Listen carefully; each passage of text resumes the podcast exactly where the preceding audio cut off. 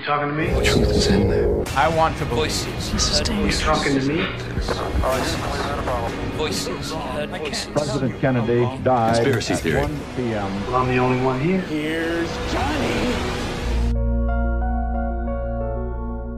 Na tradição popular existem muitos mitos sobre a existência de monstros. Não propriamente aqueles que povoam os sonhos, mas criaturas de carne e osso. Uns vivem no fundo de lagos e oceanos, outros fizeram das florestas a sua casa-mãe, e há ainda os que, vivendo bem perto dos humanos, fazem sentir a sua presença através de manifestações um pouco folclóricas. Na América Latina, por exemplo, são muito populares as histórias que abordam o tema chupa-cabra, um suposto monstro que ataca pela calada da noite para sugar o sangue e mutilar animais. Os relatos sobre a estranha criatura surgiram em 1995 em Porto Rico. Os relatos davam conta do aparecimento em ambientes rurais de animais sem pinga de sangue e com dois ou três orifícios no pescoço.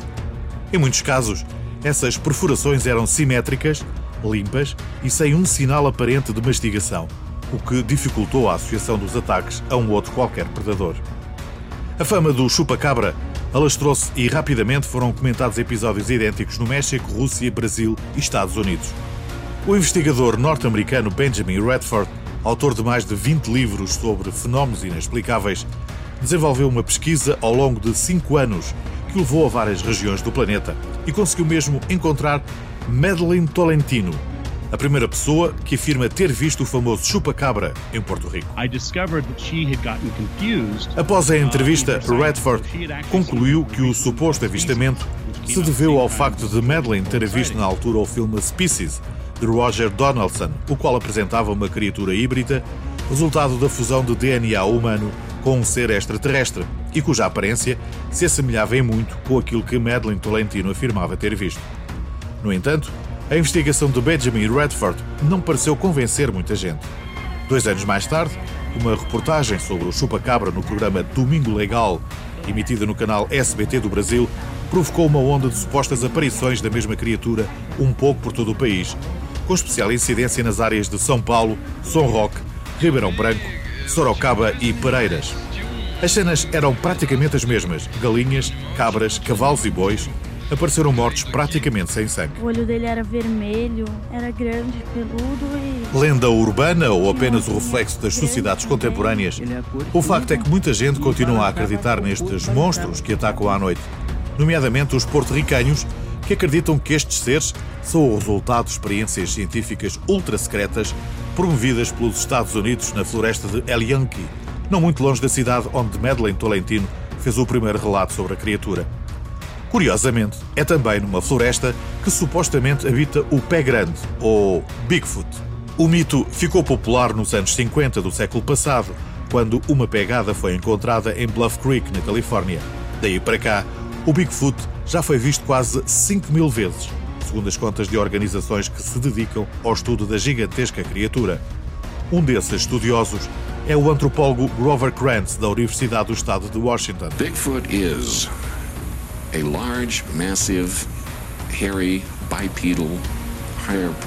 Grover analisou pegadas encontradas em Bossburg, Washington, na década de 60 e concluiu que os pés tinham projeções laterais e dedos deformados e por isso concluiu que se tratava de um pé grande. Já em 2012, a veterinária Melba Ketchum apresentou amostras de DNA de pelos, sangue, saliva e tecidos e confirmou a existência do Bigfoot. These are not just animals, these are a type of people. Melba acredita que se trata de um híbrido entre o Homo sapiens e um primata desconhecido. Quem o viu descreve-o como sendo uma criatura com a forma de um grande macaco que vive nas regiões selvagens e remotas dos Estados Unidos e do Canadá. Possui um odor muito forte, desloca-se com relativa velocidade e tem cerca de 3 metros de altura. Há quem o refira como sendo descendente do Yeti tibetano, que vive supostamente na região dos Himalaias. Já agora, em 1961, o governo de Nepal declarou oficialmente que o Yeti existe. A mesma crença têm os escoceses que vivem em Inverness, localidade situada bem perto do Lago Ness. Para eles, o lago que faz parte do seu dia a dia é o habitat natural de um monstro marinho, o Nessie. A lenda do monstro de Loch Ness nasceu no ano de 565, quando o monge irlandês São Columba salvou uma pessoa que nadava no rio Ness das garras de um monstro marinho. Já em 1880, o mergulhador profissional Duncan MacDonald, no decorrer de uma expedição que visava encontrar os restos de um barco naufragado, diz ter avistado o que lhe pareceu ser uma criatura com mais de 3 metros de comprimento. Depois deste episódio, Duncan nunca mais fez quaisquer mergulhos no Lago Ness. Em 1923, foi a vez de Alfred Cruikshank ter avistado a mesma silhueta de dorso arqueado. Mas o registro visual que deu início à lenda de Nessie data de 2 de maio de 1933 e foi relatado pelo jornal local Inverness Courier, que relatava a história de um casal de hoteleiros que viu um monstro marinho a entrar e sair da água, como fazem os golfinhos. A notícia gerou sensação e um circo chegou mesmo a oferecer 20 mil libras pela captura da criatura. Um ano mais tarde, a 19 de abril, é publicada aquela que se tornou a imagem icónica do monstro. Foi captada pelo cirurgião Robert Kenneth Wilson. A fotografia circulou pela imprensa mundial como prova absoluta da existência real do monstro.